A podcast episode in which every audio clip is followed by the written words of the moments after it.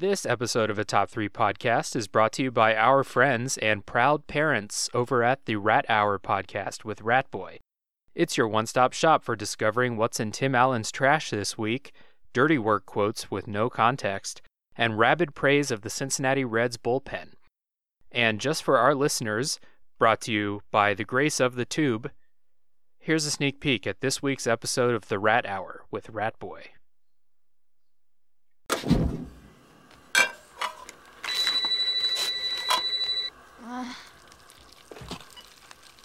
Hello?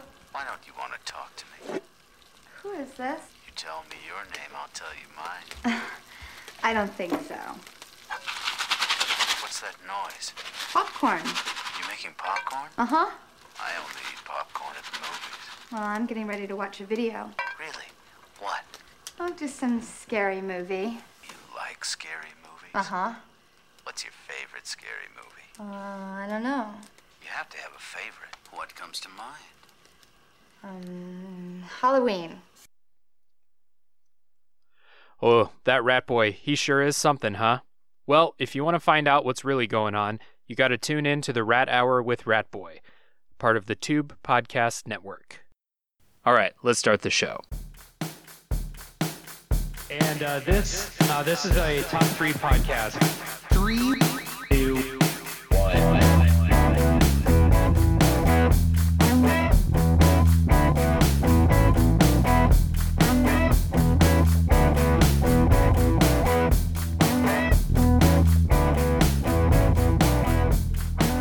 What's up, everybody? Welcome to a Top 3 podcast where we're honoring the time old tradition of listing our favorite things and arguing about it and killing each other and stashing our bodies in shallow graves in the forest.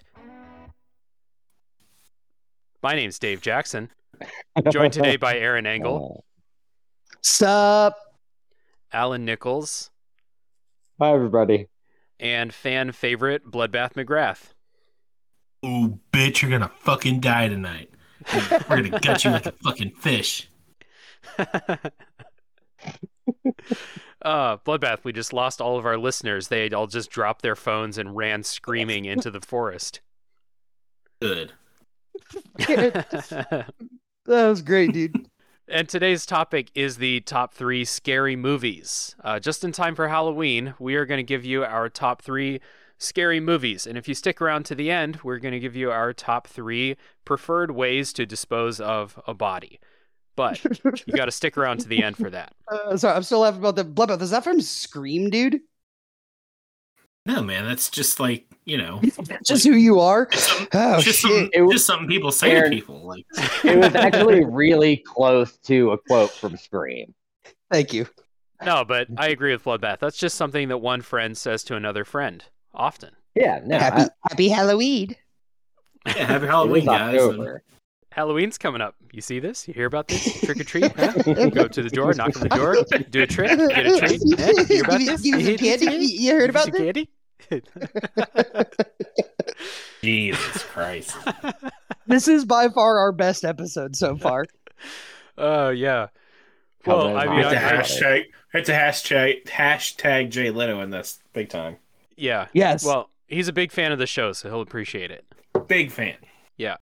Um, so anyway, uh, if you would like to support the show before we get started, um, the best thing you can do is tell your friends. You can subscribe on your platform of choice.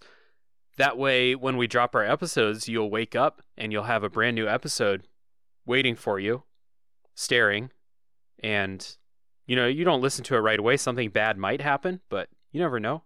You never know. Do they make Could be the last podcast you ever listened to. You yeah. never know. Don't know how podcasts work. Yeah, I've never seen it, never done a podcast before. Anybody go, go to the band? Band know what the podcast's about? Huh? Dave is on Unfortunately it for our tonight. listeners, unfortunately for our listeners, the antidote is hidden within the podcast. So everybody who ignored it, well, guess you're all dead. Sucks to suck.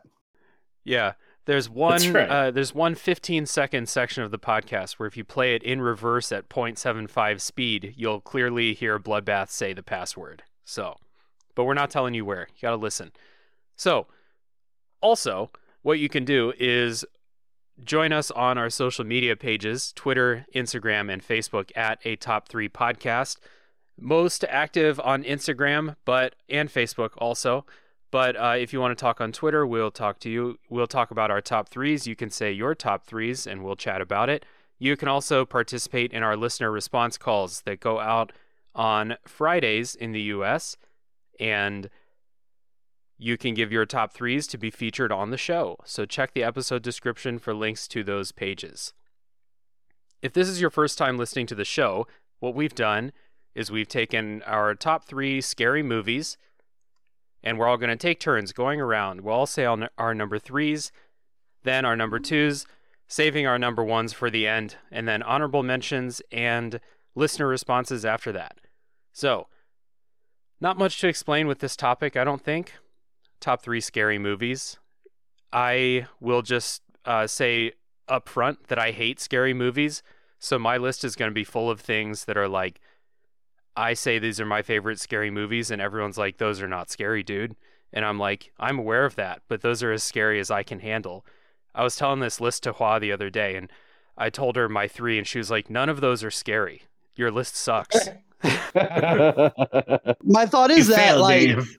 Korean Oh. movies are way way scarier. I've just never watched them before.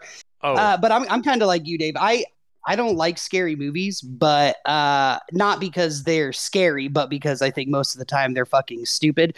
So two of my three are movies that like legitimately legitimately brought terror out of me, and then my number one is what I think the best scary movie ever made is. But I I, I don't watch a ton. They just I think most of them are lame. uh Korean horror movies are like a huge genre. Like that's they're like that's a big thing over there. And uh I believe that. pretty they're brutal too, man.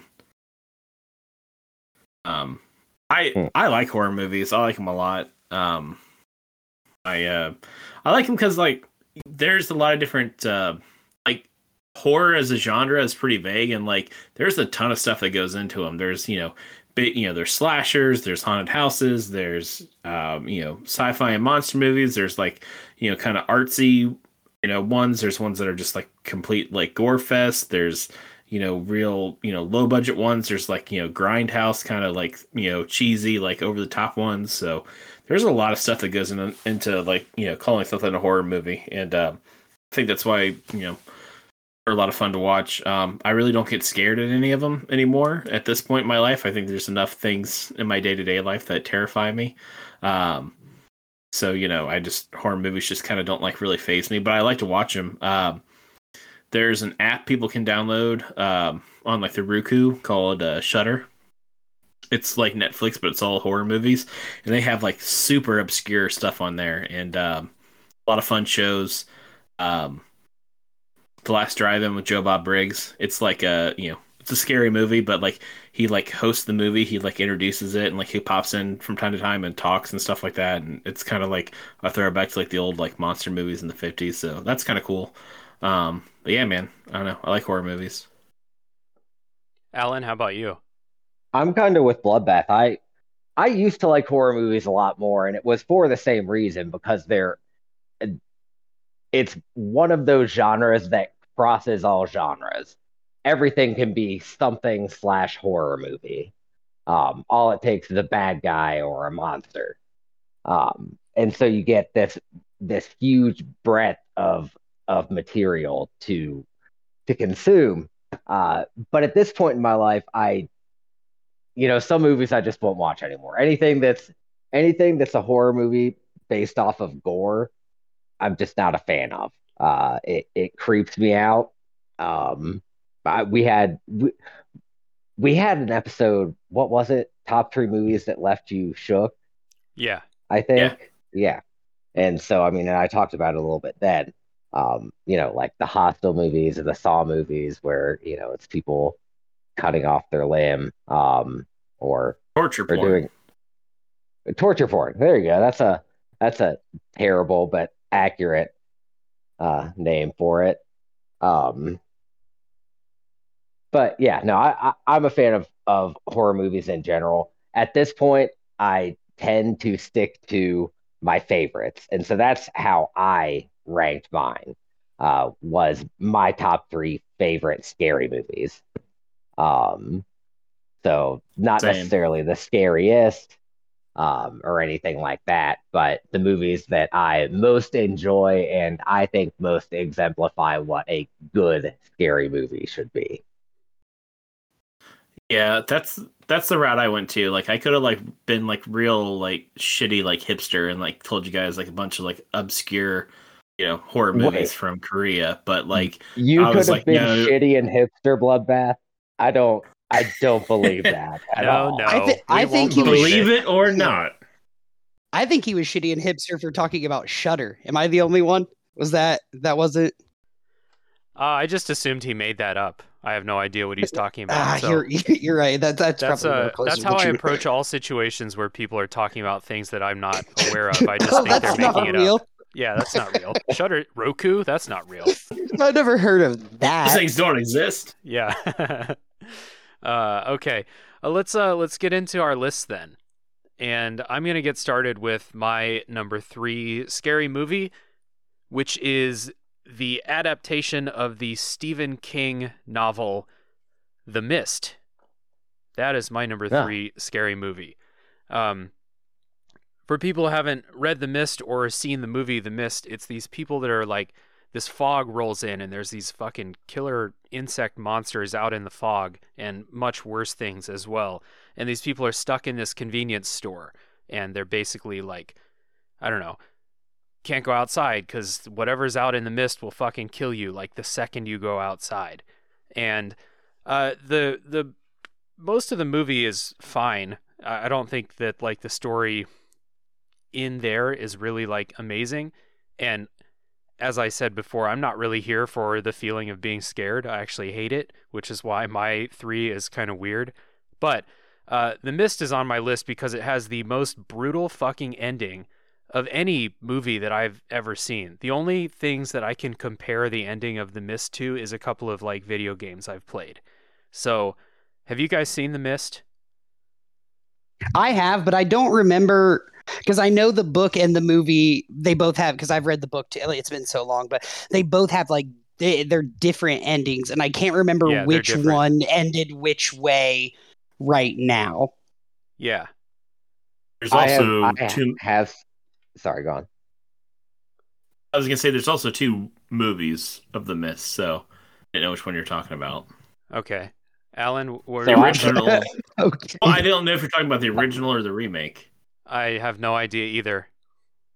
So I've seen the movie, and I've also seen there's like a mini series, um, like a the with I Tom a- Jane. That's the one he's talking about. That's right? the I- that's that's the one he's talking about. Yeah, the one Oh, from okay. 2007. Yeah. Um, Okay. but then they also made like a TV series after Okay. that at some point. Interesting. Um, and I watched that. Uh, I thought both of them were good. So, I haven't watched the uh, miniseries. I didn't watch the other version of the movie, and I did not read the book. Um, so I'm gonna spoil the ending here because, uh, well, that Mhm. movie's 14 years old. Uh, I'm not really worried about spoiling the ending to a Stephen King movie. Uh, that either if you wanted to see it, you've probably seen it by now. If you really don't want to hear how the ending goes, skip ahead until we're talking about something else. Um, so uh, the way the en- the way the movie ends is uh, they decide they got to venture out of the um, convenience store into the fog. They got I don't remember why, but they have to leave. So they get in the car. It's the main character and uh, the I think it's like his kid and like two other people, and they're driving out and they hear like this fucking crazy sound coming toward them. They're like, "Oh shit, we're all gonna die in a horrific manner here." And they have a gun, and there's four people, and they only have three bullets. So the main character he shoots the, he shoots the other three people, like he kills, including his son, to like spare them from what the monster is gonna do to them. And then the kind of mist dissipates, and it's the army coming to rescue people. And he realizes like, oh, I just killed my son and all these people for no reason and then the movie's over and that's just how it finishes and it's the most fucking brutal ending for a movie. Stephen King even said like, "I wish I ended the book like that because that shit is the that shit is great." yeah, that's okay. Yeah, now I know how the book ends. I'm like, wait, that's that's so much better of an ending. Yeah, you you know it's good when Stephen King is like, "Oh, you did it better than I did. Props, props to you, whoever the fuck directed you that weird movie." bitch. Yeah. So that's why it's my number three because that ending is so brutal, and I just think about it sometimes, and I'm like, "Oh, that's good." I love endings that end on horribly like awful, like you know, I love movies that end in horrible ways like that. So yeah, that's my number three, The Mist. Couldn't tell you if the rest of the movie is good or not. Just the ending. yeah, the ending you were hiding your eyes. Yeah. So, uh, Aaron, what's your number three? All right, so my number three was also on my uh, movies that left me shook list. So I'm going to keep this short and sweet. Um, my number three is The Ring. Uh, that movie has the scariest fucking scene of all time when the girl comes out of the TV. Uh, the video that they show throughout the movie is one of the weirdest, creepiest, most unsettling three minutes of film I've ever seen in my entire life. And Naomi Watts is awesome. She's really great. Uh, I wanted to talk a little bit about Naomi Watts. She was also in this movie called uh, Funny Games.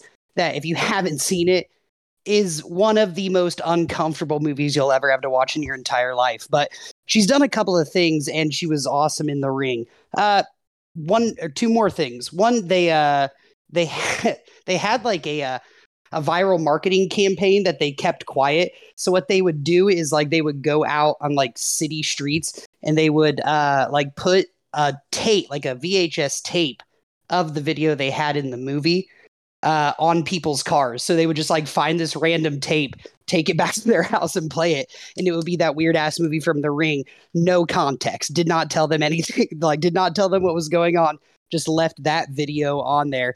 And uh, if I would have been one of those people, I would have cr- like that would have been one of those things. It's like that's that's you have to see like you have to go to a therapist for a little while uh, after something like that. But like I said, uh, on a scale of like one to shit my pants, it almost made me shit my pants. It's fucking horrifying. So uh, my number three is The Ring. Just for ever, anyone listening who didn't listen to that other episode, top three movies that left us shook, that was episode 18, featuring our good friend Rat, nickname Rat Boy, last name Rat Boy. So, episode 18, go check that out. The Ring is yeah, no, that movie is so scary. and that was like we talked about like Korean horror movies earlier being kind of like really fucking brutal and super scary and I just I I remember like when the Japanese horror movie uh craze took hold like in the early 2000s like 2000 to 2006 I think Yep. all those movies are fucking terrifying and that's why I don't like horror movies anymore cuz I used to like horror movies and then The Ring and The Grudge and movies like that just scared the shit out of me and I was like I don't like this. I'm not having any fun. I want to go home. so, The Ring, good choice. Yeah. Uh, I don't know. That movie's okay. Like I just I like I, I like that movie. It's good. I just like I I do think it's kind of scary, but like I remember when that movie came out and people were just like terrified of like that of terrified of it and I just I don't know, dude, like something about it just never like affected me like that. Like I mean, again, good movie, like it is like scary to a degree. I just never felt it like got me like, you know, terrified like it did so many other people. I don't know. well, Oh, and man, you know, I, I remember. I remember when that came out, um, and it. I remember it scaring the shit out of me. Like I did not want to use a VCR. Um, I mean, it was it was bad. At, at this point, I haven't watched it since you know 2002 or whatever. But Uh, Alan, but- don't you want to watch The Land Before Time 4? No, get that VCR away from me. get it away. and, and and like I said, scary movies they they they don't scare me like that. Uh, but you know, when I was thinking of the movies that like you know left that sort of impression on me, it, it has to be The Ring. Like I said, that that video was just like inside the movie was just so weird. And you know, when did it come out? Two thousand two. We were like what, like 13 like 12 13 years old something like that. Like so it, it was it was it was something that i hadn't seen before. Uh, and it was one of the only movies where like after i got done watching it i just was like left with its presence like you know. So i, I had to put it on my list because very many movies just don't make me like don't you know creep me out like that did. Yeah, good pick. We're 15, Aaron. we were so young yeah, I, I think like before that, I was like, I was watching a lot of like slasher movies, and I was like, oh, I like I like scary movies because I like Friday the Thirteenth and Nightmare on Elm Street and stuff. And then I watched an actual scary, like capital S scary movie, and I was like, I don't know, I don't like this. Get this? No, no. um, Alan, what's your number three? Uh, my number three is actually uh, also was on my uh, top three movies that left me shook, and that is Jaws, uh, Steven Spielberg, classic 1970 something movie about this big ass shark that hunts down Roy Scheider. Um, no, but Jaws, Jaws is a uh, Jaws is one of those movies that some people don't really consider it a horror movie. And so I don't know what your guys' opinion on this is, but I think that Jaws is most definitely a horror movie um, in like a thousand different ways. I mean, there's this, you know, ominous, unseen threat. And I mean, it's like a classic monster movie. There's not a guy or a, uh, you know, a murderer or whatever uh, chasing down people or a supernatural threat. There's just this uh, huge beast uh, that seems to seems to be everywhere where the uh, main character doesn't want him to be. But uh, sorry, hang on. Yeah, I guess I guess that's it. I just I guess I all I have at this point is uh here are a few um few of the parts that I really liked about it. I mean, you know, when you when it comes down to it, it's that it's kind of a, a really neat balance of of excellent acting and directing in a in a horror movie combined with these instead of having the threat on screen and and actively scaring you um they had these these jump scenes where you know not there wouldn't necessarily be gore but you would see something and it would just instill this this fear in you. Like when uh when the kid gets eaten on the beach right? And you don't see him get eaten. Um you just see his his raft float up and it's shredded. Uh and and then you know you saw that and then you didn't want to go in the water ever again. Um or when they're investigating the the wrecked boat and that severed head pops out. Um, I remember the first time that I saw that, I I think that I peed my pants. I'm not I'm not positive because I was like eight years old, but but no, I think did. that I peed my pants. Yeah, I mean, Yeah, I we was were all like there. I said, you I was did. I was 28 years old, like I said. Yeah. Um, you know, and so I mean, and and the examples go on and on up until you know, uh, Quint gets devoured by bro by Jaws that is slowly at the end. bro you that in and of itself is is one of the mo- like the like, it's it makes me squeamish like they, that's one of those yeah. like weird movie scenes like uh the one from deliverance you know which one i'm talking about? Like that to me is on like that same level of just absolute pure awful horror. Like you know you have to call that movie. It is it is absolutely a horror movie dude. When he gets fucking eaten by that goddamn shark and like the shark is just like it's moving and acting like a real shark dude. Like that is like like the closest i'm ever going to be to seeing somebody actually get eaten like a shark like in the most realistic fucking that's not some deep blue sea shit dude. Like that's like what a shark would do is he would just chomp you. And like he went in feet first bro and you could just hear him yeah. scream and the blood was going and like the i was just i was fucking terrified dude. I was like nine that scared the shit out of me, bro. And like we said in the uh, movies that left you shook episode, like that movie was so scary that they had to start creating adv- advocacy groups to convince people that sharks actually aren't scary. Like that's the impact it had on society, man. So yeah, dude, great, great pick. Like that movie is that movie is fucking. That's a great movie. I probably wouldn't be scared anymore, but you know, first time seeing that, that fucked me up, dude. I don't know if I'd say like it's a traditional like. I mean, I think it's a horror movie, and I can see how some people are kind of like, oh, I don't really find that scary. I personally have. uh I'm going to try and pronounce this right. Thalassophobia. Thalassophobia. Thalassophobia. Thala- yeah. Thalassophobia. That's a Yeah. yeah. Yeah, I'm terrified of like the deep water and like what might be underneath that I can't see or whatever. And shark definitely falls into that category.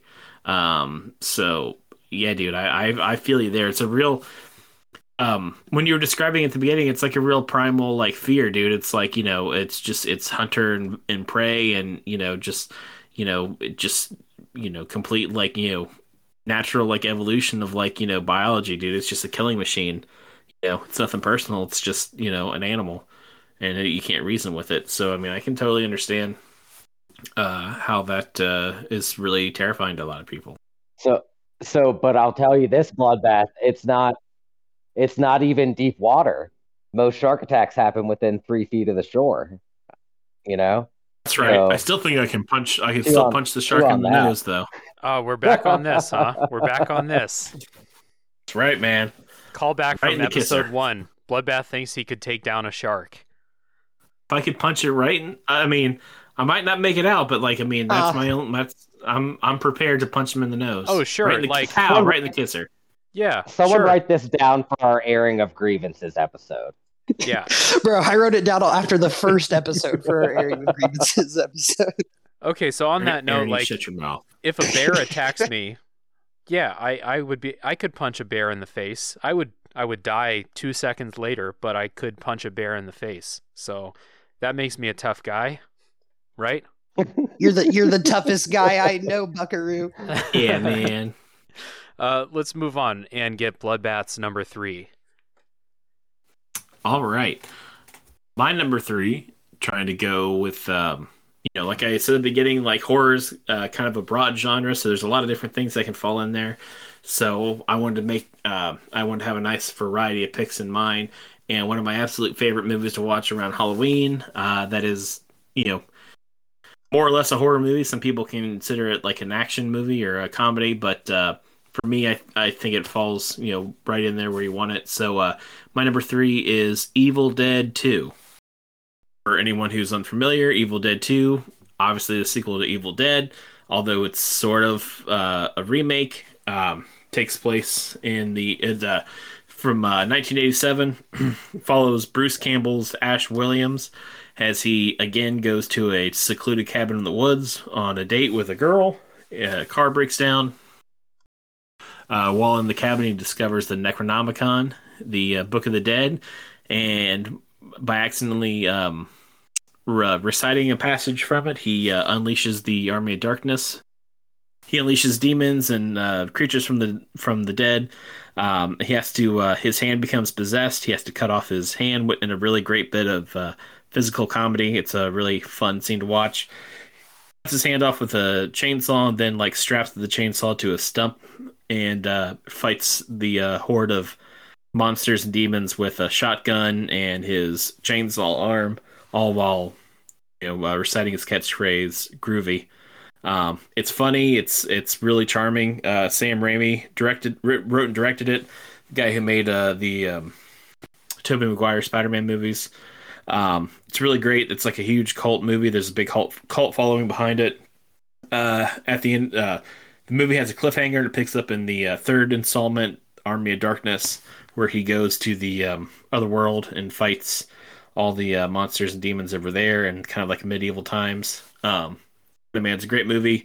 Uh, like I said, silly, quirky, kind of like charming. The uh, effects are, you know, there's a lot of puppet work and claymation stuff like that. Um, and again, like I do think there's a lot of like genuinely scary parts in it. Uh, a lot of creepy scenes and imagery and stuff like that. So, uh, yeah, man, Evil Dead 2. I never saw. I I saw the first evil. Which was the one where they got like attacked by like the plants? Which one was that?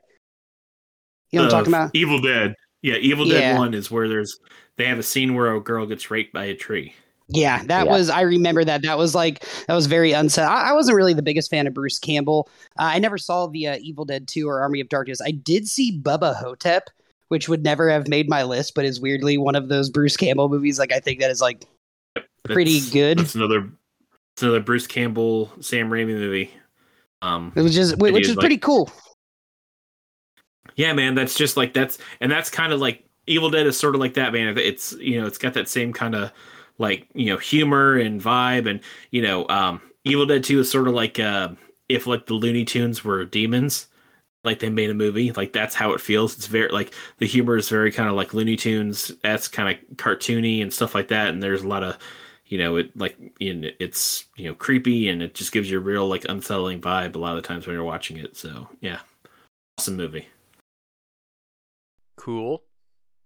I've never seen any of these movies, in, and half of the movies you guys just listed I've never heard of before. But I'm happy for you. Oh, things you're not surprised Dave says for five hundred dollars, Alex. I th- this blew me away that Dave even wanted to do this topic. I was like, he wants to talk Yeah, about scary Dave. movies. Like this Yeah. is gonna be Well, like I can talk about scary movies because I've seen more than three. Um, but we we we're gonna do a Halloween. We're thinking about doing a Halloween topic, and I think talking about scary movies is better for discussion than talking about you know top three candy bars or whatever. So, I don't know. Ouch! Deep insult to Alan who suggested that. Very ouch.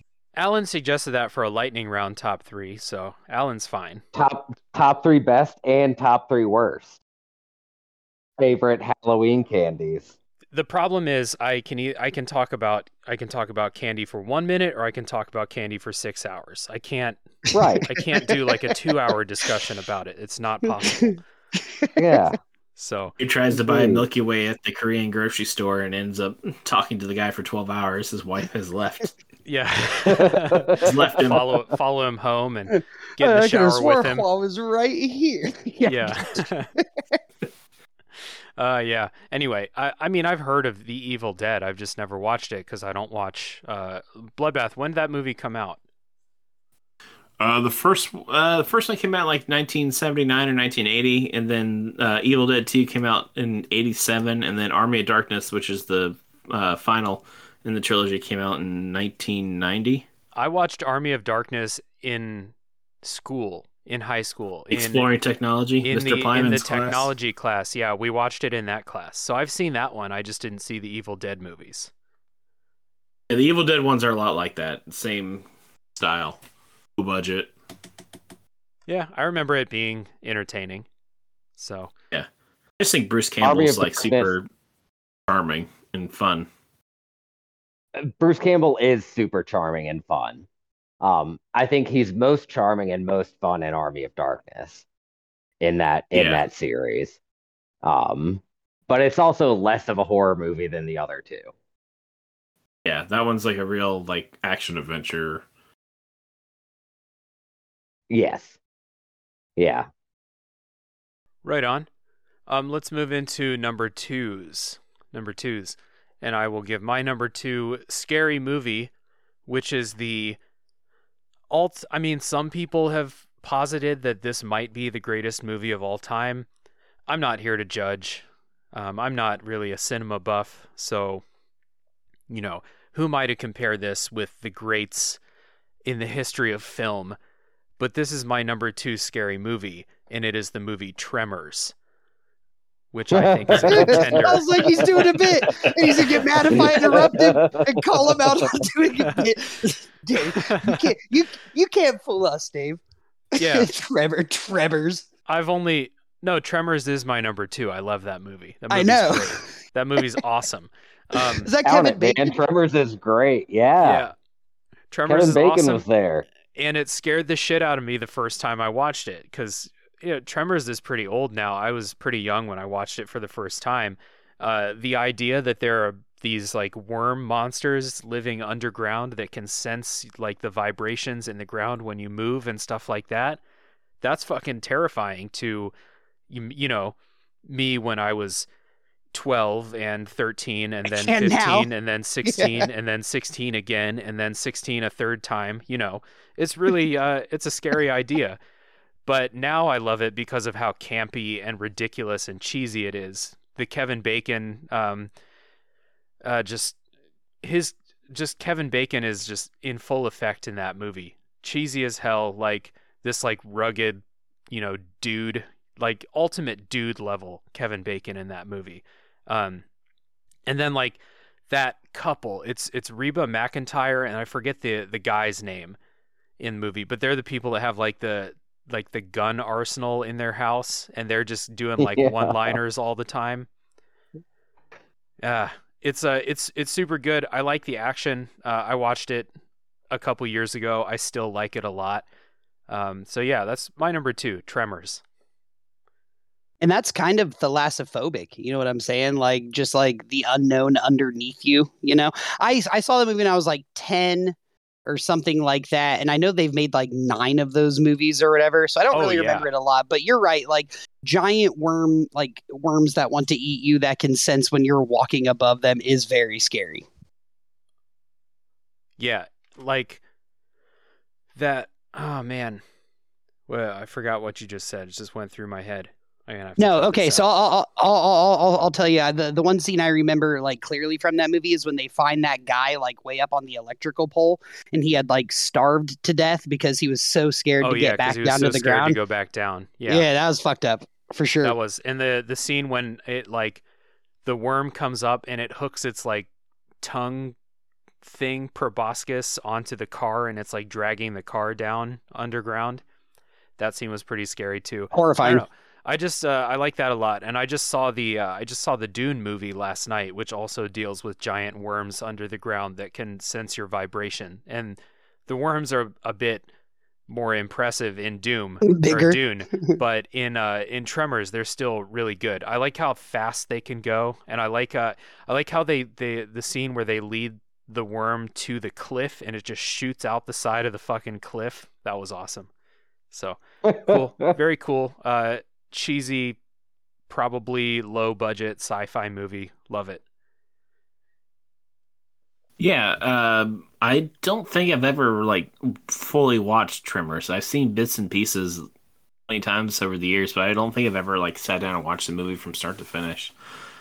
Um, but I do know what it's about. I know the concept, and like, yeah, dude, I I think that's terrible. Like, I'm I do like kind of think that any creature, um, like any any unnatural creature that comes from somewhere where you can't see them, that like always like irks me. I do find that like you know unsettling even to this day. Like it, there is something about like the unknown, um, and when you can't see them coming at you and stuff like that, that I do think is, um, you know, probably the most terrifying. Yeah, for sure. And this, I think Tremors was the movie that sparked my love for like extremely low budget, shitty sci fi channel original movies because this is just like one of those movies but starring Kevin Bacon. And then for a while there, sci fi was doing these like original movies starring like F list actors all the time and they were all super shitty and very entertaining and i think tremors is the one that like sparked that and yeah they made like i want to say they made at least five or six movies they made a tv show where they're like hunting this elusive white uh, worm under the ground like i don't know moby dick style and Ooh. i think they tried to reboot it again recently and it's just uh if you're into tremors the fountain is ever flowing, my friends. It's good. By like the third May your movie, cup runneth full. by like the third movie, the worms are like flying and shit. It's out of control. So yeah, that's my number two, Tremors. Um, we can move on to Aaron and his number two. So I'm going to preface this by saying I have rewatched this movie as an adult and it is very bad. I am not here to convince anybody that this movie is good because it's not. Uh, it has a 31% score on Rotten Tomatoes, which why didn't I think about this during that episode? um, but this movie scare has like when I saw it for the first time, no movie has ever freaked me out more than this one. And that is the 2011 or not 2000, was it 2011? Ni- 1999. I was close. The 1999 remake of House on Haunted Hill. Uh, so, House on Haunted Hill the basic concept of the movie is that there is this eccentric millionaire like theme park mogul and he invites a bunch of different people to this house. And basically what he tells them is uh and this house used to be an insane asylum just fyi uh, but he tells them if you can stay the entire night in this house i'll give you a million dollars. That's it. All you have to do is chill.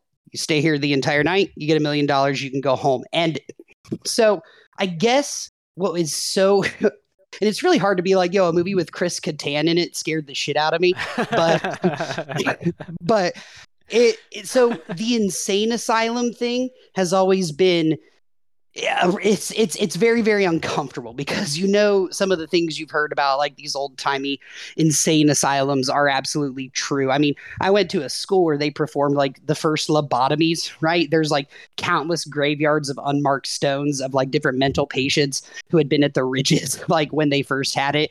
Um, but there's always been something deeply, deeply, deeply unsettling to me about insane asylums, specifically those old timey ones. So, like I said, it's it's there, there. There's no real concept about it. There, the house is haunted with the spirits of these mental patients and doctors who worked in this insane asylum in like the 30s or something like that. And it, it's it's absolutely fucking terrifying. I, I mean, not now as an adult, it's very dumb, but I'm seeing like as a little kid, like the chick who played Veronica Vaughn in uh Billy Madison, right? She's in this movie, and there's Rachel this. Wilson. Yes, yes, and I, I think her last name is. I think she's married to Pete Sampras now, bro. I think she has a double last name. Um, but it, it doesn't matter. There's the scene where she goes into like the basement. She's like a a reporter or something. She's trying to catch some scary footage so she can become famous. And she comes across, uh, you know, so there's nothing in front of her, and she has this video camera, and she lifts up the video camera, and through the lens, you see a bunch of doctors performing like some surgical procedure on a mental patient. And she brings the camera down, and there's nothing there. Then she brings the camera back up, and all of those, uh, the mental patient and the doctors are all are all staring at her. And I, Dave, I, that I Dave, that is the reason like that this movie is bad because it is it was just absolutely horrifying. Like it made me scream. Like I, I had to have been like 10. Like I'm just like, ah like, you know, nothing has ever invoked like nothing has ever scared me so bad that I made an audible noise of terror. Like, right? but I screamed. I was so scared. The whole mental asylum thing is is is just it's it's really really really fucked up to me. And uh, when like I said, when I saw that movie for the first time, I I it just nothing has ever scared me more in the moment in my life than watching that movie. So number two, the House on Haunted Hill remake, very bad. I've never Um, seen that. Bloodbath, I'm sure you have, right? Yeah, I've seen that movie. Um, I uh, I don't know, dude. Like, it's it's creepy. I, I, don't know really feel Bloodbath. I know. it's creepy. I don't really think it's like super scary. Like, it's. I mean, like if it scared you, that's fine, dude. I'm not saying it's not scary, but it's one of those horror movies where I feel it's like they put a ton of work into like just finding like weird, unsettling imagery and like you know putting you know that shitty fucking uh, Sweet Dreams cover by Marilyn Manson over top of it, and like trying to make it like you know, oh man, so like scary and twisted and stuff like that. I'm always just, and like I just remember like the the credit sequence to that movie is like genuinely creepy, and then like the lead up to them getting in the house is like also like very creepy, but like that's about it. Like when they're walking around the like basement and all the like dungeons and stuff in that place, like I don't know, dude. Like, there's just like nothing really happens, and I just I don't know, dude. I I just I it's not nearly as scary as I think you might remember it being, but like I do understand like at that point in time, like you know you watch it and you like hear like the music and the you know like I said like the title sequence and stuff like that. Like you definitely think that like some like fucked up horrible shit's about to unravel, and like you said, it's like some jump scares and stuff like that. Uh, I absolutely remember exactly how scared it made me, dude. Because I, like I said, I went back and rewatched it. I don't know, ten years ago. It's te- it's terrible. It's like a, it's like a it's it's almost like a B movie and how bad it is. Like I said, Chris Kattan is in it. Like I said, Taye Diggs is in it. You know what I mean? But like, eh, like I said, at that time, I had never been exposed to anything insane asylum, anything, and just seeing like the experiments that these people had done, it like almost leads you to believe that like if a place is gonna be fucking haunted for real, it's probably gonna be an insane asylum. You know? Yeah, and I haven't seen that movie, but those tropes that you mentioned, like the uh, the uh, insane asylum, the like, hey, if you can stay in the haunted house for one night, you get money or treasure or something like that. Those are pretty common tropes that have been repeated for a reason because it's pretty easy to make those things scary. Like just thinking about like you said, insane asylums and like the real shit that happened there. You don't really have to use your imagination to make those scary. So, I haven't seen those but anytime or I haven't seen that movie, but anytime those tropes come out, they they're usually really good before before we stop and move on, I will say I, I did like a couple seasons of American Horror Story, and the one that took place inside the insane asylum was what one of the better. Uh, it was definitely the best American Horror Story. It was one one of the better like singular seasons of television I've ever seen too. They did they did a really really good job on that. Yep. Well, we can move on to Alan and Alan's number two scary movie. My number two scary movie is the Silence of the Lambs. Um, this is, I think, probably another kind of untraditional horror movie. Um, and it kind of has the same sort of sort of villain as in Jaws, uh, just like we were talking about, and in Tremors, uh, the one that you know is there, but you don't see how it's how he's going to get you. Um, because Hannibal Lecter is is the big villain in this one, but for the vast majority of the uh of the movie, he he just sits behind bars like a like a shark, um, talking in a, a cold, calm voice, and you know he's just waiting for his opportunity to eat your face.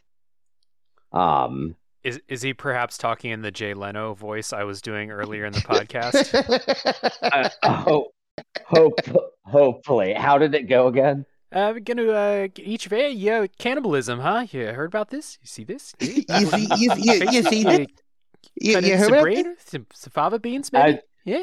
Now that you, now that you mention it, that is ex- that is the exact voice that he uses in the movie. He won a Best Actor Academy Award for his role so well. as Hannibal Lecter because of that voice. Yeah. um, no, but uh, I mean, Silence of the Lambs is is just a spectacular movie.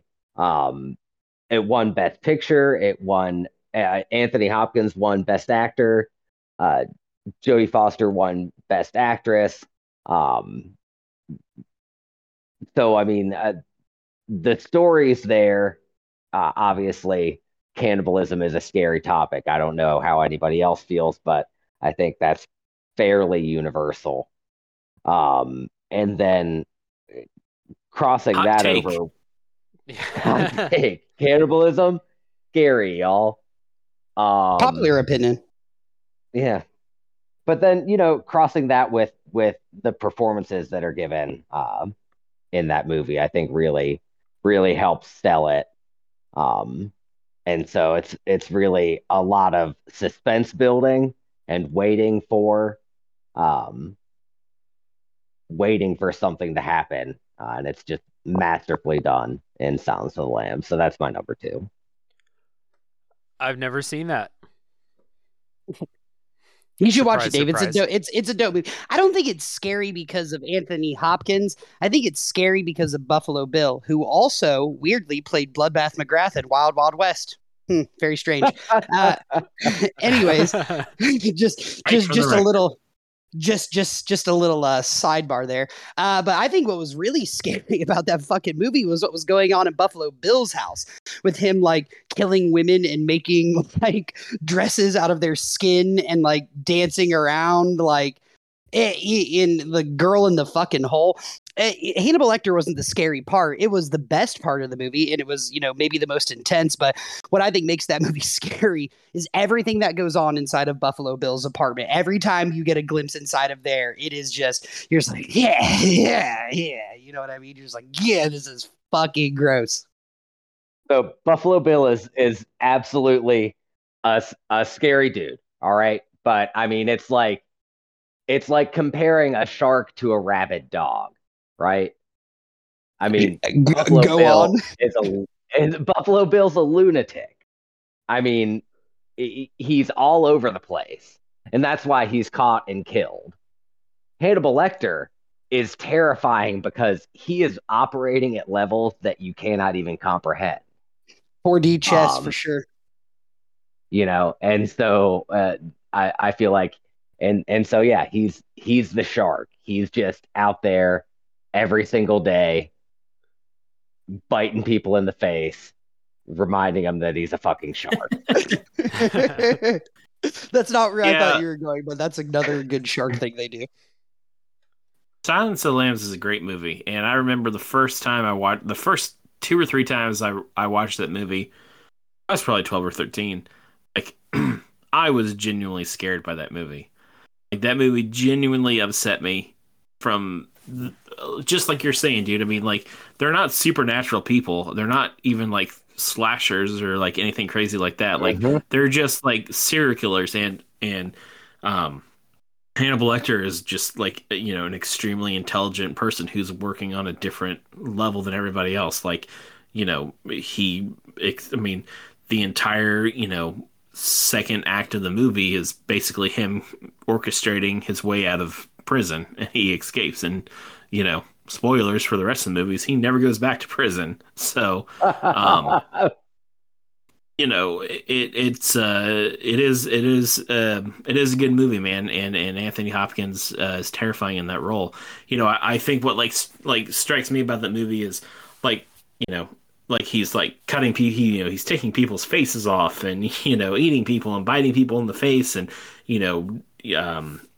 you know uh tearing their entrails out and, and hanging them in the prison. And um you know I, I love like one of the like creepiest parts of that movie and it, like everything's played so like you know everything's so clinical like they're fbi agents and you know everything you know they they like you said like keep everything so kind of like you know monastic and you know clean and even keeled when they talk and they you know they go into detail about you know okay so then this happened and this happened and it's so like kind of chilling.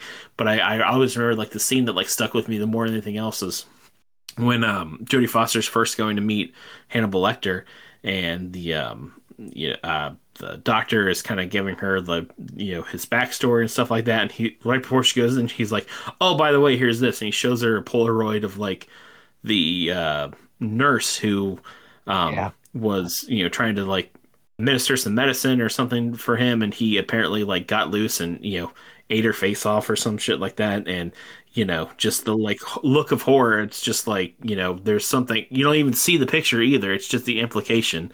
And it's just so like terrifying. So what happened with the nurse is terrifying. He meditated to the point where he slowed down his heart rate and they took him to the emergency room. They had to unhook his handcuffs to uh to administer medication and he took that opportunity to just fucking eat her face off. I mean, just a terrifying villain. Yeah, that sounds I mean, it sounds good. I've I've never been worried like that because what gets me about horror things is jump scares, and that's what a lot of like really popular horror movies resort to is jump scares.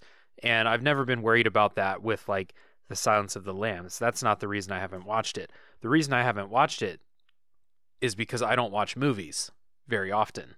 So you know, it's been it's one of those movies that's been on my Netflix list for like 9 years, but I just don't watch a lot of movies. So and I mean, the the character, I know enough about the character. I know he's like a you know, a plotting uh terrifying presence. Like not so, you know, not like he's not Jason or something like that.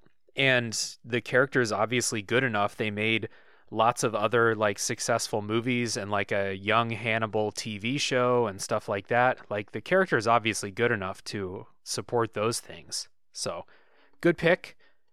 And let's move on to Bloodbath and Bloodbath's number two. All right. Um, my number two, uh, again, trying to find some different sh- uh, sub genres in the horror uh, um, under the horror umbrella. So I'm trying to. I wanted to go with a monster movie, and I couldn't think of a better one that terrified me more than uh, David Cronenberg's uh, remake of The Fly with Jeff Goldblum. Uh, if you haven't seen it, one. it's uh you know Jeff Goldblum Jeff Goldblum pay, plays a scientist who has invented a teleportation device. Can you? It's a pod you enter and you teleport from one pod to the other, and it does it by like basically it atomizes you and then it like reconstructs you in the second pod. Um, and he decides to test it on himself. And when he gets into the pod, you know he's got to make sure he has no clothes on or anything because you know won't the you know anything that's gonna you know mess up the DNA sequences or anything like that. And he transports himself over to the other pod. Everything seems like it goes okay, but he realizes that while he was in the pod, there was a fly in there with him. So now it is uh, mixed the fly's DNA in with his. And over the course of the rest of the movie, he slowly becomes uh, a fly. He really just slowly becomes a, a horrible Cronenberg monster. Um, the movie is it's a genre of horror called body. It's called body horror, and David Cronenberg does it really well. Where you you know you just see these like horrible, like disgusting, like you know nightmarish things happen to like your your own body, and um, it, it's definitely something that really stuck with me when I watched it the first time. I was like, that looks so horrifying. Uh, it's the he he decided to write and direct the movie uh, after his mom and dad both died of cancer, and the the movie is sort of an allegory for like you know cancer and death and like the decay and destruction of like flesh in your body um, that he like saw his parents go through. So um, you know that definitely comes across because like you just watch Jeff Goldblum like you know clearly suffering the entire movie as his body just like deforms into this like horrible like you know you know mound of like flesh and tumors and just you know f- hairs of flies and stuff like that and it culminates in the end when he goes back through the transportation device and becomes like a full blown like fly and the only option at the end is just for uh for someone to shoot him in the head. Um it's super bleak it's really disgusting um and it definitely gave me like more than a few nightmares. There's a scene where um oh gosh who's his uh who's the female in the movie um damn uh Oh, I, I think it was the kid who played Harry Potter. What was the kid who played Harry Potter? I think it was him. Yeah, it was Daniel Daniel Radcliffe. Yeah, that's who it was. Yeah. Yes, yeah, that's who it was. hmm With the hair, yeah. I can't think. I Uh-huh. can't think of her name, but um, you know, she's Jeff Goldblum's love interest in the movie. And uh, after you know he starts to become the fly or whatever, she has a nightmare at one point that she's giving birth to a baby, and like you know you see her, you know, going through labor and stuff like that, and then like she looks down and like the doctor's just holding this like you know huge like uh, fly larvae that's just like wiggling around for out of her legs, and it's just like it legit has given me like still to this day I have that image in my head. It just like it's never gone away. and It still haunts me to this day. So the fly. Oh man, that was that was my number three on movies that left me shook. The Fly. That is a terrifying movie. Um, Jeff Goldblum, because it's not just you watch him deteriorate. You do watch him deteriorate physically, um, but you also watch him change into like this completely complete monster, like just like a like a, a lose his mind steadily throughout the movie. Like he becomes like this overly violent and aggressive and sexual individual um and and yeah and that's why at the end of everything there was no choice but to just put him down because you know he had become so There- There's no, there's no turning back. right right I just want to say it's the last thing I'll say about it. I really like David uh, David Cronenberg movies, and I really wanted to throw um, a movie called Videodrome on there. Um, but I didn't think I could possibly begin to explain the plot of that movie. But it's very it's similar in like the body horror aspect of it. Um, same with another movie he made called Scanners. Um, so I don't know if anybody out there that's listening like genuinely likes horror movies or like really crazy practical effects, like definitely check out uh, David Cronenberg movies. Just saying. Is this movie the? I've never seen this movie, The Fly. Is this related in any way to the Kafka story, The Metamorphosis, or is it just like parallel things? I, I don't think those are two similar stories outside of the body morphing thing, personally. Just to remind me on the Kafka story, because I know I read it too. Um, the the main character like wakes up one day and he is already like a like I think it's like a cockroach or a beetle or something. So it's not him like slowly turning into it. He just wakes up one day and he's like that. no. But it is him. The story is basically him like and his family trying to deal with like what's happened to him. Um, and he like progressively gets more and more sick, and then I think one of them kills him at the end. Oh, then it's probably parallel in that sense, but not super related because because this one, like I said, it definitely like focuses like much more on like the aspect of like just like you know a person you know walking around their apartment day after day and like their body just starts to become just this disgusting rotting flesh. Um, Gotcha. All right, right on. Sounds interesting. Um, I, I mean, keep it a hundred. I'm not going to watch it, but it does sound interesting, and I do love Jeff Goldblum. I mean, but at this point, you guys know, like, I'm just being honest about my, uh, the number of movies that I watch. Um, uh, chances are I'm not going to watch it, but nothing against that. Nothing against like the way you explained it. It sounds cool, and I like Jeff Goldblum a lot. So, uh, let's move into number ones. Before we do, we're going to hear a word from our sponsor.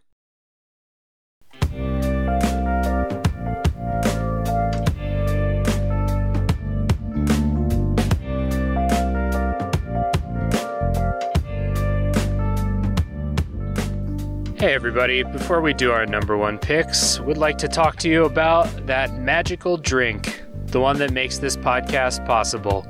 That's right, we're talking about coffee. At a top three podcast, we are in way different time zones, and we record super late at night for the for most of us actually. And coffee is what makes it all tick.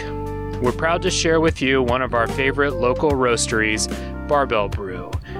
Barbell Brew provides single origin coffee beans that are air roasted in small batches on location in Troy, Ohio, and they're available for shipping nationwide.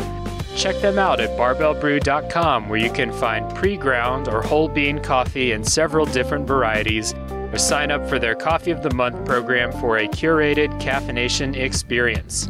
We also have an exclusive deal for our listeners 20% off your first order using the promo code TOP3 at checkout. That's the promo code TOP3, that's the number 3 in there, at checkout, 20% off your first order.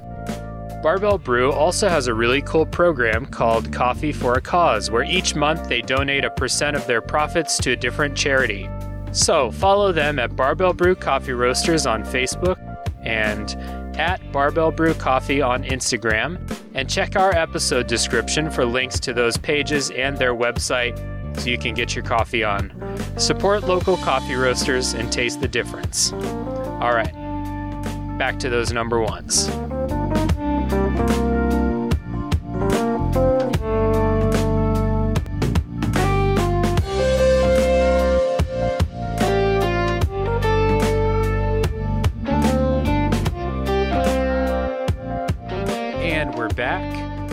Ready for my number one scary movie, which, like Tremors, is a critically acclaimed movie. Some would say it's not scary. Um, I would beg to differ because it's number one on my list, but this is a critically acclaimed movie. Uh, one that people said was the best movie of its year. Uh, one that people would put up with the greats in cinema. A movie that people talked about for a long time. And I'm not doing a bit this time. It's Get Out. Get Out is my number one. It's an awesome movie. Very, very good. So, the reason I like Get Out, number one, this is actually the movie that I use to describe where my threshold is between scary enough and too scary. Uh, if a movie is scarier than Get Out, I don't want to watch it. So there's that. Um, and this this kind of like that's a good. I just want to say that's a good like scale too, man. Because like that movie definitely like has you know it's it's a scary movie. Like I think that it's definitely scary and it definitely has some like violent and like kind of bloody parts to it. So I mean, I, I Yeah. think that's like a good. I think that's a legit scale. it, it starts out very much like the first half of the movie is not super scary and then like the second half of it is kind of like a you're in the house with a killer type movie like you're he's creeping around a lot like you never know who's going to find him and stuff like that so yeah i mean it's it was scary to me and that's where i draw the line um but I, I this is my number one because it's my it's i think it's like a perfect combination of like a movie that I think is really, really good, really well made. Uh, the idea of it is super original and good, and it's also got some scary parts in it. And I don't know, I just appreciate the movie a lot. And the other thing that I really like is how there were certain parts where, because it's like a movie that's kind of like showing some of the just weird things that white people say around black people. And like there were a lot of parts in the movie where I was like, God damn it, white people really are like that, aren't we? Damn, fuck, got me. Like the the the most famous one is the like I would have voted for Obama a third time, huh? and I as soon as I saw that, I was like, ah, fuck. people do people do say that around black people, don't they? God, white people Jordan are so Peele is very funny, dude. He's like really Jordan funny, Peele is yeah. very, very funny, man.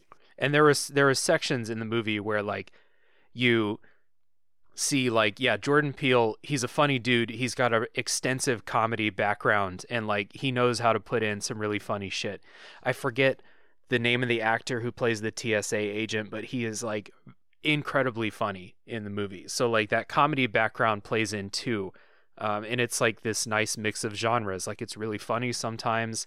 Um, sometimes it's like just kind of like a a regular drama, I guess, like the first kind of half of the movie, and then the horror stuff is really good too. So, and it's kind of like kicked off that guy's um like horror directing career with Us and Lovecraft Country and stuff like that. That was him too, right? Lovecraft. I don't know. Yeah, yeah, and he just and he uh I don't know if he produced or wrote it, but the new Candyman movie that just came out, everybody said is pretty cool as well. And I I just want to make one point, like you know, I I I really like that movie. Uh, but there is this weird like subgenre of like movies that are scary like where like the the whole idea like what is scary is like suburbia right you know i talked about that funny games movie earlier with naomi watts that's one like that uh, if you've never seen the stepford wives I don't think it's a scary movie, but it's also one of those weird like like the the atmosphere that you're in that suburban atmosphere is what makes it scary to uh whoever the main character is. So, yeah, Get Out's awesome, man. Yeah, good movie. Good, good.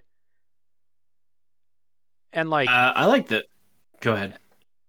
and like for my list it's i was putting together these movies and like you know if you ask me like we're gonna watch a movie do you want to watch get out for like the third or fourth time or do you want to watch tremors for the 15th time like i might pick tremors to watch um, but i get out's my number one because i think it's like very very clearly the best movie on my list and i like all of them pretty equally uh, except for the mist just the ending of the mist fucked me up but Get Out is like clearly one of the best movies I've seen in the last 10 years. So it's it's easy for this number 1 spot. Yeah, um, I love that movie. I thought it was really good. I've actually I've actually only seen it once. I saw it in theaters with Jamie. I I just remember watching it and definitely getting that feeling like you're saying, like, oh my god, dude, like this is like so painfully like you know Accurate. real. Yeah. Yeah, so like painfully accurate and like real and like he does such a good job of like you know what I thought was really cool so much at the beginning was like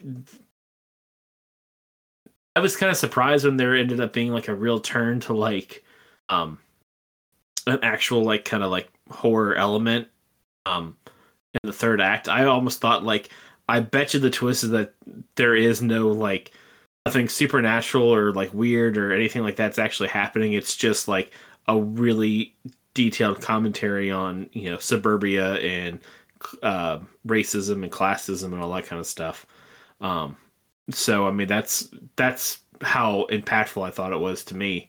Um, that I almost thought like the horror was like implied by like just the reality of like you know and you know the end of that movie too when you know you see the cop lights coming up the driveway and you're like oh fuck like you know just automatically everybody knew exactly Yeah. you know implied what the what was going to happen obviously you know if you haven't seen the movie it's not really what happens but um yeah dude um just quick question because i don't i just don't know what else you can really say about that movie um did you watch us No. Um, I saw the trailers for Us, and it seemed like it was leaning much, much heavier on horror, and that's an automatic no for me. So I didn't. That's a watch it. that's a no for me, dog. yeah. um it, it is like way more of a horror movie but the like social commentary and r- racial allegory of that is like dialed up to like 11 it's really interesting um i get out's definitely a better movie but like oh boy um yeah us is us is something else man And I just want to say before we get before we move on from Get Out, um, Stephen Root in Get Out is fantastic, and I would like to turn this podcast into a Stephen Root appreciation podcast, no matter the topic. Because Wait, we should just switch- really good. Instead instead of Michael Bumpus, we're gonna Stephen Root stuff. Yeah, Stephen Root is good, and uh, I I know this wasn't like Daniel Kaluuya's first uh like big role. I know he was in stuff before, like he was in Black Mirror and stuff like that. But I this movie like pushed him into like being a superstar, and he's really really good in this movie too. then one of the best episodes of black mirror That was an awesome episode. Wasn't the guy who played uh the the girlfriend's dad, wasn't that Eric from Billy Madison? Wasn't that him? No. No. All right, cool, cool. no, moving on. I, I had I had a point. I don't anymore. Um, I'm looking at that guy. No, he was in Billy Madison, but he Yeah, he was he was Eric, right? Isn't that isn't that her dad? I swear it is, dude. Hold on, I'm looking this up. Give me a sec. This is great podcast material here. No, because I have a, a lead in to mine. If it is, Okay. we, Aaron's number one is Billy Madison. Yeah. Billy Madison. Horror movie. I you've seen those uh you've seen those things where it's like um it's they just put like creepy music over other movie trailers and it suddenly becomes a horror movie trailer or something on Yeah, YouTube. those are I- those are very funny. I guarantee there's a Billy Ominous music Madison. goes a long way. Yeah, Yep. I guarantee there's one for Billy Madison. Even like editors or like you know salary workers. What year did Billy Madison come out? I mean, just look at Get Out and, and see if he's on there. He- He's well, 93? He's Eric, dude. He's right. He's Eric. That guy's Eric. Shut up, Bloodbath. Thank you. You don't know what you're talking Yeah, about. shut up, Bloodbath. You know what you're talking about. i'm This is the looking this only- up right now that is so not I Yeah. just looked it up on IMDb. That guy's Eric. The guy who played the dad, he's Eric. No, guys, Bloodbath said he wasn't, though. Well, I mean, I understand this would be the only time in the history of this show that Bloodbath's been wrong about obscure movie trivia, but I just looked it up. It's Eric. Eric, unless there's another person in Billy Madison named Eric, which I find unlikely. There we go. Probably not. Yeah. uh, anyway, All right, well, Aaron, Aaron, what's your segue? yeah, let's let's go to Aaron and you're number one. All right, my number one, and I am going to do the opposite of what I would normally do. I'm going to try and spoil this movie as little as possible. Uh, because not only is it my favorite scary movie of all time, but I think it is one of the best movies ever made. Uh, and also uh, starred the uh, dad from Get Out and uh, Eric from Billy Madison. Uh, my number one is the 2011 Joss Whedon produced Cabin in the Woods. Um, so this is this is going to be this is rough to do because everything that makes this movie awesome is it, it's it's it's it's a spoiler, right? I'm just so I'm Aaron, let me let me just say I, there's no way for anyone to exist on the internet for the last 10 years and not know the twist of Cabin in the Woods. Yeah, but somebody's might not have seen it. And like I said, it means that much to me. But fuck it, if you guys don't alright. care, then no, no, no, fuck it. If you guys don't care, No, then you, you do your 'cause- do your thing. I'm just saying like I haven't seen Cabin in the Woods, but even I know the twist. Oh, okay, fair enough. All right, well, if it's a big thing. So, anyways, Cabin in the Woods is by far uh, my favorite scary movie. Um, they it, they do a really cool thing where uh, it's it's it's ba- basic concept of any scary movie. You have a group of teenagers who have a free weekend to go to their uncle's cabin in the woods. Uh, they stumble upon some myster- it, it's it's a lot like Evil Dead, uh, actually, and they stumble upon some artifacts that lead to uh, something terrible happening. In this case, being attacked by like a redneck zombie family, right? But what's also going on in the movie is it's flashing back to like an office uh, scenario where they are loosely talking about what's going on uh, with the teenagers that are in this cabin, um, but you, you you don't really have enough there to connect the dots. You eventually find out that uh, this office that they're in is basically playing a game with these teenagers. Um, let me see here. It's all down. So, uh, what what you basically find out is that uh, this office building, um, they are taking bets on what's going to happen to these teenagers, and they are. What's the best way I can put this? They are basically sacrificing them to ancient gods. Um, but basically, uh, Cabin in the Woods is full of uh, a million different twists, and I really don't want to spoil anything because I think people should uh, go watch it. Um, but it to me is the best scary movie ever made. So number three, Cabin in the Woods. Number 1, Cabin in the Woods. Bloodbath, have you seen Cabin in the Woods? Yeah, dude. Uh, Cabin in the Woods is a great fucking movie, man. Like, good pick.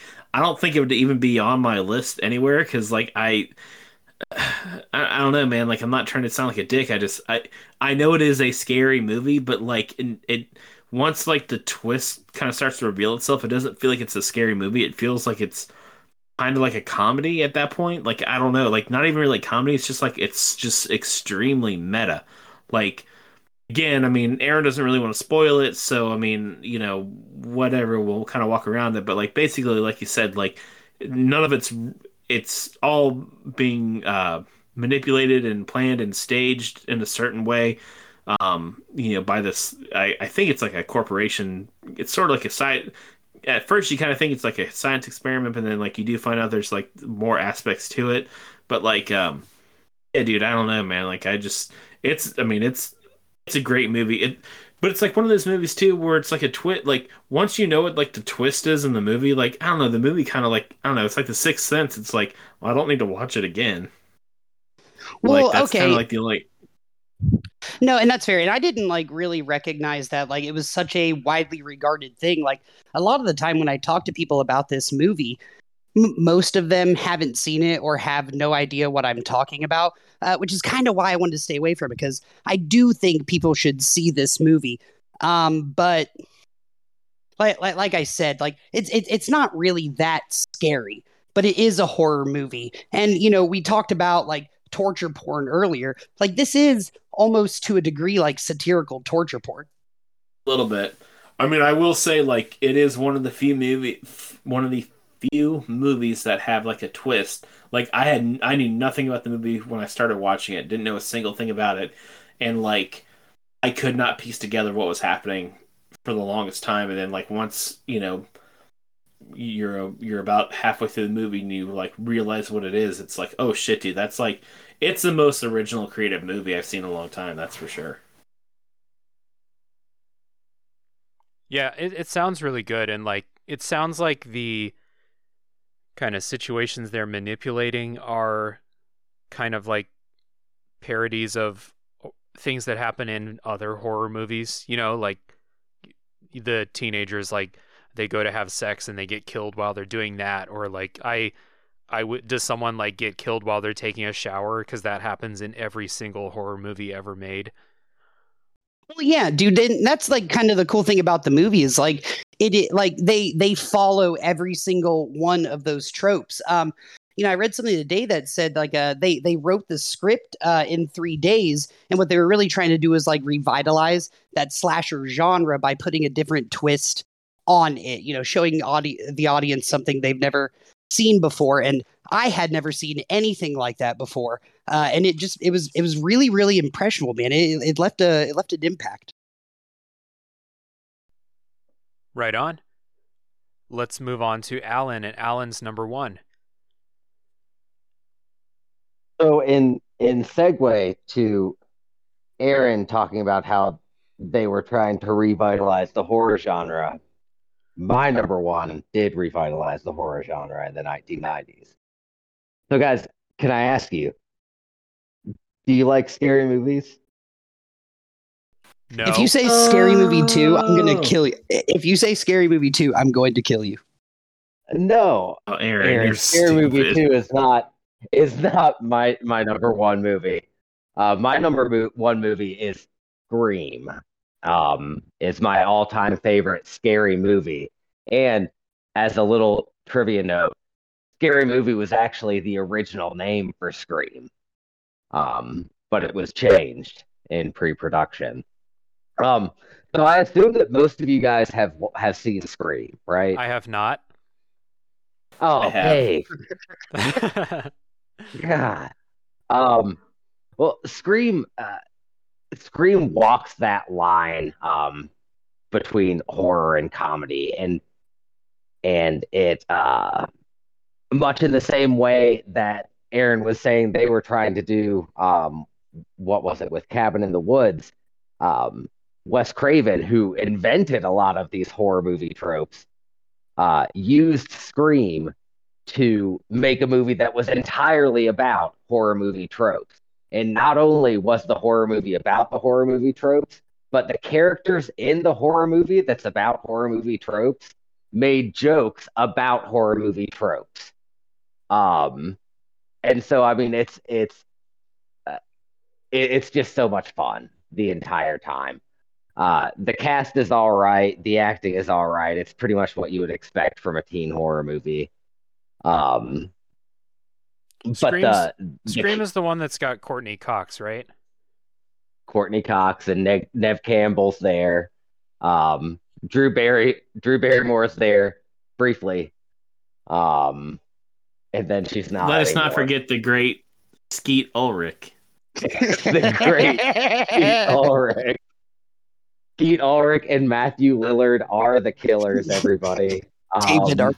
Jamie Jamie that Kennedy. happened. Jamie Kennedy was there. He actually lives through that one. Jamie Kennedy. He's in all three of the He's uh, originals. Well, he's he's dead by the time the third one's there, but he appears by videotape in the third one. Um, but yeah, no, I mean, so number two is is is pretty funny. Number three is really bad. Um, but Scream One is excellent. Uh, just the opening scene, um, really is enough. It really is is a scary scary concept. So it opens on Drew Barrymore, who is the the biggest name in the movie by far. Um, this is when she was a, a, a huge A list celebrity. Um, and so she's it opens on Drew Barrymore um, getting ready to watch a movie, um, making some popcorn, and she starts getting these phone calls from someone who she initially thinks has the wrong number, uh, but they keep calling back, just talking and talking and talking until um, the person on the other end of the phone asks her what her name is, and she asks him, "Well, why do you want to know my name?" And he says, "Because I want to know who I'm looking at." And then the the sort of light-hearted, joking tone that had been uh, that had been the movie for the prior five minutes uh, is just all of a sudden gone. Uh, and it starts this, you know, 10 minute long scene of one or two. It's not entirely clear how many of them are present at all of the different murders in this movie. Um, one or two of these high school students then uh, essentially psychologically tortures Drew Barrymore for 10 minutes until they physically murder her and eviscerate her and hang her from a tree on her front lawn for her parents to find.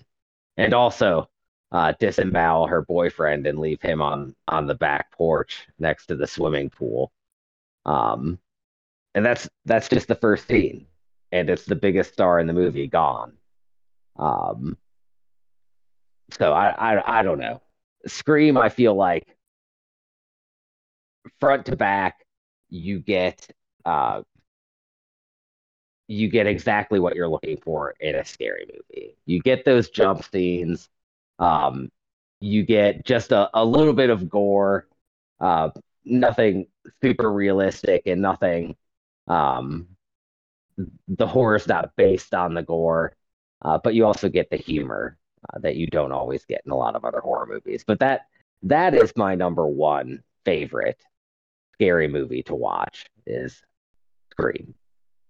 Dude, I, I saw that for the first time when I was like, I don't know, I was in like fifth grade or something, and they played the like the edited version on Fox. And that first scene still fucked me up so hard, dude. Like that was absolutely terrifying. One of the cool things uh, about that movie too is like you mentioned that it was uh, almost like a parody uh, of itself, right? Like they were really Mhm. trying really hard to hit, like accentuate all the biggest horror movie tropes like into one movie. But what was really cool about it is it was still, you know, filled with jump scares that worked uh, and horrifically violent. I don't remember. oh God, I don't remember if it was Skeet Ulrich or Matthew Lillard that did this, but they like they cut somebody and they like they had blood on their hands and they just like licked the blood off their hands. That final scene with Matthew Lillard and Skeet Ulrich when you think they're gonna kill uh, Neve Campbell, uh, that was intense, man. Like you know. Matthew Lillard's done a lot of really great work in his career, but that, that's the one scene I'll always remember him for. Yeah, dude, that's crazy. Like the opening scene of that movie too, like is something that like genuinely scared me when I was little, and I still find it to be like it, it's something about the way it's set up and the climax of it and everything. Like it's still like pretty brutal, man. Like I mean, and like you said, like there's not It a ton is. of gore in that movie. Most of the gore is probably in that first scene of the movie. Um, but yeah, it uh, definitely like you know the meta commentary on like horror movies is like big there for sure, and uh, it's really interesting. And uh, you know, it's got Henry Winkler in it, uh, getting murdered, unfortunately. Um, we just keep there. bringing him up. And We that, just keep bringing and up that- Henry Winkler, man. This that- is a Henry know, Winkler why I had to say it. appreciation podcast. And like uh and Alan too, like since you're like, you know, it's your pick, like I mean, the scene that he dies in too is weird because he like has that mask. Right. So it well, so the scene that he dies in, he just got done reprimanding two high school students who were wearing the mask to scare people. So he took the mask from these two delinquents before he suspended them. And then as he put the mask away in his closet, someone knocked on his closed office door. He went out to go investigate. And when he got back into the office, someone was hiding behind his door and stabbed the fuck out of him with a pair of scissors. Is that how it happened? Because I remember when the way I remember it is like he was like staring in the mirror and like he kept putting the mask on and like you know, know, in like you know making noises and like faces in the mirror or whatever, and then he heard someone knock on the door. I mean, maybe I'm remembering it remembering it wrong. It's like he was wanted to put the mask on and like I don't know when nobody was around or something like that. I don't know. That's what I thought I remember because I always thought it was weird. It was like he was trying to scare himself, or he's trying to like.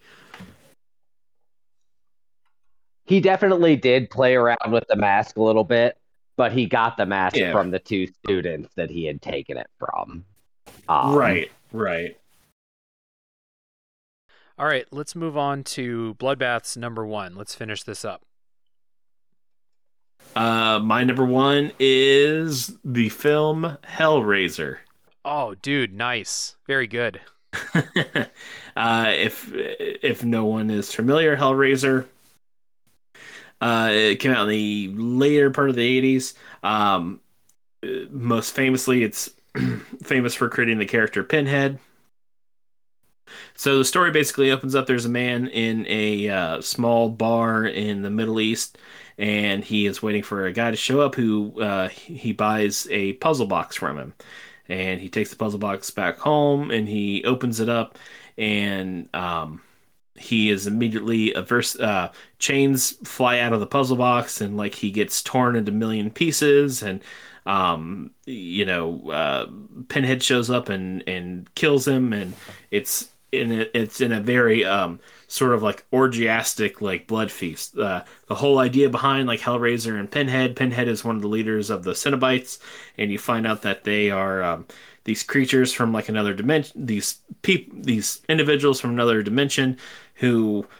You know, Pinhead is not really like the villain. He's really not in the movie a whole lot. Um, and they're not again, they're not really villains. They are these. They are they bring about um, intense pain and pleasure. Like the line between what's painful and what's pleasurable is like you know razor thin and like you know some of their things their torture is like meant to like make you feel good and some of it's meant to like bring about like absolute horror and pain and um, the basic plot of the movie is after the guy in the beginning dies fast forward his family moves uh, some distant relatives move into the house that he was in uh, it's it's his brother and his his brother's wife and daughter uh, while moving some furniture upstairs to the attic, his brother cuts his hand.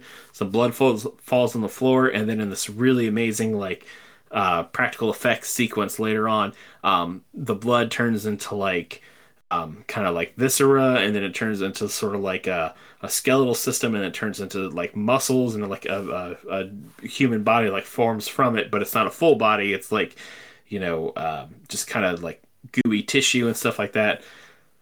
Uh, the mom finds this creature living in the attic. It's his brother, who you find out they've actually had like an ongoing affair for like years, and he needs her to find um, more blood for him, uh, so that way he can become like human again. So she starts bringing men to the house to have sex with her, and she ends up killing them, and then he ends up eating the bodies and becoming like more whole. All the while, uh, Pinhead and the rest of the Cenobites uh, start showing up, and you know I'm not going to go into like all the details, but like it's a really crazy, insane movie. Um, super great, dude. I love watching it every year for Halloween. I remember back in the early days of Netflix. This was like 2011. Um, Jamie and I had like a Sunday afternoon off work, like just flipping through trying to find something to watch on Netflix. Kind of had other stuff we were trying to do that day and Netflix used to have the show on there. It was called 30 Second Bunny Theater. I don't know if anybody remembers it, but it was like these like little like 30 second shorts. And um, they were paired they were like, you know, hey, Back to the Future in 30 seconds with bunnies. And it was like this little animated short and it would like give you like all the plot points of Back to the Future in 30 seconds. Like and it was just kind of silly and stupid or whatever.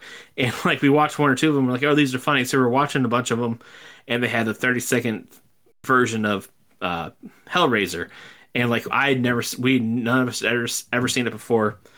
We watched it for a few seconds. We're like, oh, that kind of like sounds interesting or whatever. And then like we're scrolling around on Netflix and we're like, oh, Hellraiser's on here. We're like, do you want to watch it? And we're like, yeah. And like we were just like glued. Like we like the whole rest of the afternoon. Like we watched the movie. I remember like by the time it was over, it was dark outside, and we're like, oh shit. Like now I'm like genuinely scared. Like I don't want to like leave the house.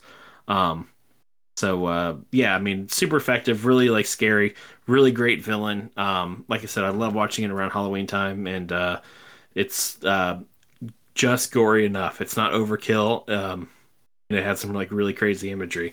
It's also like again, I don't want to get into it, but like there's a lot of like interesting like philosophy and and it's a re- it's kind of a it's a little bit of a deeper movie than maybe a you know a horror movie should be. Um, definitely like a lot of cool ideas going on. So Hellraiser. Yeah, dude. I haven't seen I haven't seen Silence of the Lambs or Scream, or Cabin in the Woods, but I have seen Hellraiser, and that movie scared the shit out of me. Pinhead is like terrifying, or was when I watched it for the first time, probably in like high school. He is, but like if you remember, dude, like he's not like the he's not necessarily like the villain. He's not like you know, he's just sort of there. It's like, well, you open up the puzzle box, so like here I am. But yeah, it maybe I mean he's not. I haven't watched it since then. Maybe he's not in the movie a whole lot, but he's for sure the most memorable part of the movie for me. Oh yeah, I think it's really funny that we've been talking a lot of like, you know, ongoing themes and like Bloodbath continues the theme of like whenever him and his wife are doing like cute husband wife things, it always ends up with them watching something that's super duper fucked up. Yeah, yeah, for man, sure. that's just we watched The Shining yesterday, dude. Like that's just how we roll. Yeah, For breakfast. yeah, Yeah, man. yeah. Hellraiser is a Hellraiser is a really interesting story. Also interesting is that Hellraiser has nine sequels. Nine. How many does Tremors have? Uh, It's got to be close, right? Yeah, It's it- got, that's it's- got to be close. neck- Tremor- yeah, dude. Tremors neck. has a lot of sequels too. It's probably neck and neck. Yeah. So, I don't know. Any Aaron, Alan, have you guys seen Hellraiser? Nah, I've I've never seen it. There there's a there's a string of like super popular horror movies from like back in that time that I just I I, j- I just didn't have any interest in ever checking out. But Hellraiser's one that a lot of people talk about. I don't think I ever watched who- it either. Oh, sorry, go on. Oh, go ahead, man. I, I don't think I ever watched Hellraiser. Um, I kind of always loved it in, uh, which now on second thought may may not be the most accurate thing with with like Friday the Thirteenth and Halloween and Nightmare on Elm Street, and I just I chose those other ones I think and and skipped Hellraiser pretty oh, much. Oh, yeah. probably because Pinhead looked so creepy. He's creepy as fuck, dude. It's Yeah. it's definitely more like Nightmare on Elm Street is has a little bit more going on than Friday the 13th and Halloween and Hellraiser has like a lot more like going on. Le- These things from another dimension and like their society and stuff like that. Um Right. where it's not it's not just like one villain killing uh, a bunch of people, you know, with, that sets up the entire movie. So Now, Yeah. to be fair, Jason does go to hell and then come back. So that's true. And does. and to space. He and he also goes to fights space. and And he to fights Freddy. Krueger. and fought Freddy Krueger. Yep. Yeah. So Yep. all right, cool. Well, let's move into honorable mentions then. We'll go lightning round style through honorable mentions. And uh, I have three I'll just throw out there really quickly. Two that I thought were two that are like comedy horror movies uh, that I really love Shaun of the Dead and Zombieland. Uh, Zombieland is also right on that threshold. If it's if a movie is much scarier than Zombieland, I will not watch it. This, this Um, is the time we're going to be like, you sound like an insane person. Neither of those movies were scary at all. Anyway, That's made my point. And uh, the other honorable mention is Saw, the first one. I think that's a great movie. Uh, Aaron, how about you? Uh, I I have a two way tie. It's going to be between uh, the I think John Carpenter version of the thing and like the remake of the thing they did like eight years ago. Uh, what I thought like the John Carpenter version did was like is some of the best practical effects I'd ever seen in a movie, and what the uh, more recent one did was some of the best like uh, computer effects I had ever seen in a movie, and they were they're both pretty well done. Alan, how about you? Uh, my honorable mention is actually Shaun of the Dead as well. Yeah, that movie's great. Those It's guys, fantastic. Shaun of the Dead and the other one that I can't Fuzz. remember the title of. Yeah, Hot Fuzz. Those movies are so good. So, so good. Cornetto trilogy. And Bloodbath, how about you?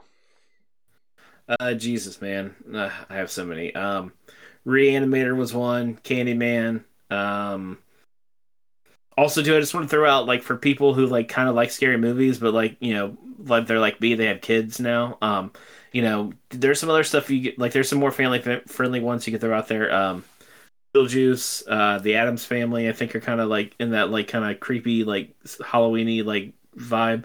Um, also, uh, the Twilight Zone movie Um, not really like super scary, but there's some like pretty creepy stuff in there. Um, but you know you can watch it with your kids. So uh, yeah, there you go. Right on. So we're to get into our listener responses. And uh, our first listener response is from Hua. Her first one is called Goksung. It's a Korean horror movie. I know nothing about it. She says it's very scary, so I will continue to know nothing about it. Her second one is called All Point, which is uh, another Korean horror movie. Same uh, policy goes for the first one. She says it's scary. I trust her. And her number one is The Ring, but the Japanese version of The Ring, not the American version. And I guarantee you the Japanese one is scarier because Probably scarier. Japanese horror movies do not fuck around. Real quick, Dave. Uh, does Hua does Hua like does she like scary movies or is she kind of like you or No, she loves just got them. indifferent? She loves Oh damn! Summer May romance. them. it's uh yeah, it's she she's got to watch all her scary movies without me because it's it's not happening. I mean, I yeah, love Dave her, but plays not that video much. games. in her- yeah, right.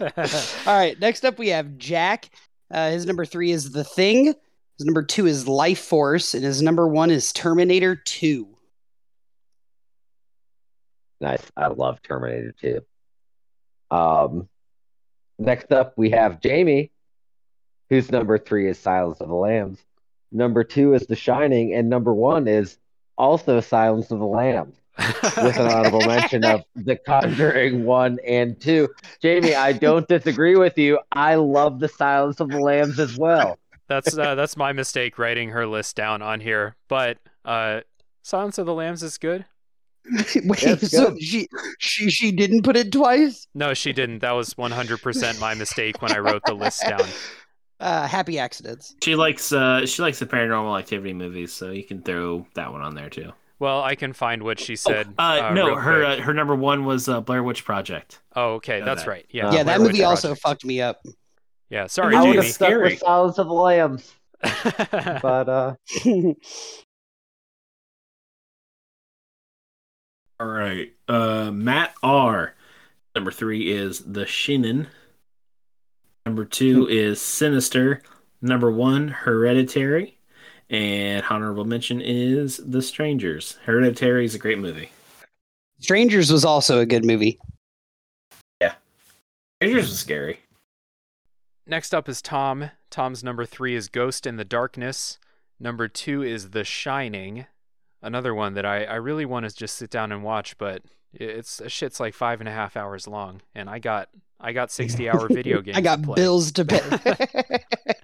Uh, and Tom's number one is It, the original version of It. Ooh. Next up, we have Rat Boy, Radicus, Rathu, the 16th. Uh, his number, oh, okay. I thought, never mind. Okay, so his number three is the new Friday the 13th that was in 3D, but I didn't read the second part. I thought his third favorite scary movie was The New Friday, which was very, very disconcerting. I was like, I'm telling you, man, you put ominous music over the Friday trailer, that shit could be scary. just show a Deebo's walking Deebo. down. Yeah. I was just very confused. Uh, but I won't apologize to Ratboy, and I never will. Uh, his number two is Final Destination, and his number one is It, the newer version. Those Final Destination movies scared the fuck out of me back in high school. They were cool. I'll, I'll say that. Yeah, I always like those. They were fun. Uh, and finally, we have Craig, whose number three is Halloween. Number two is Get Out, and number one is Cabin in the Woods. Honorable mention, honorable mention, Tucker and Dale versus Evil. No mention of Kirby. I'm really sad that that joke ended last season. No, it didn't Where end. Craig? It didn't end. Uh, Alan's so mad at Craig. all right, let me let me uh, let me again admit to a mistake when writing down Craig's uh, list as when I just like I did for Jamie's. Craig's number one was actually Kirby in the Woods. Nice. So, there you go. Right, There- right. I was trying to figure out how to do it too. You beat me to it. uh, Tucker and Dale versus Evil is one of those that like everyone says is really good. And It's I turned cool. It, I turned it on on Netflix and got super scared in like the first three minutes and turned it off. So ha- happy for everyone who can enjoy that. And thanks everybody for writing in. Uh, we appreciated your lists. If you would like to participate in listener calls for future episodes, you have to pay attention to our social media pages.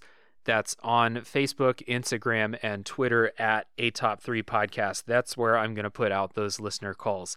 So check the episode description for uh, links to those pages. Once again, thank you for writing in. Thank you for listening. If you would like to support the show, what you can do is take all your friends out to a secluded cabin in the woods and pull the strings. I don't know. You got to release some chemicals, some psychoactive drugs into the air. Whatever you got to do. Threaten them with a knife. yeah, threaten them with a knife. Whatever you got to do, but um or you could do like a, a jigsaw thing. You could you could say like I'm going to play this tape. This is the jigsaw voice. No, it's the Jay Leno jigsaw voice. Hey, I'm gonna No. put this, gonna put this tape on, and uh, you gotta listen to the tape. And if, if you find the clue in the tape, you live, and if you don't, you die. You, You heard about gotta this? Play a game. You heard about this? You, you gotta, Consequences of the game. Yeah. so thanks for listening, everybody, and we will see you next time. Aaron, Alan, Bloodbath, thank you guys. Bye. Bye, Bye. everybody.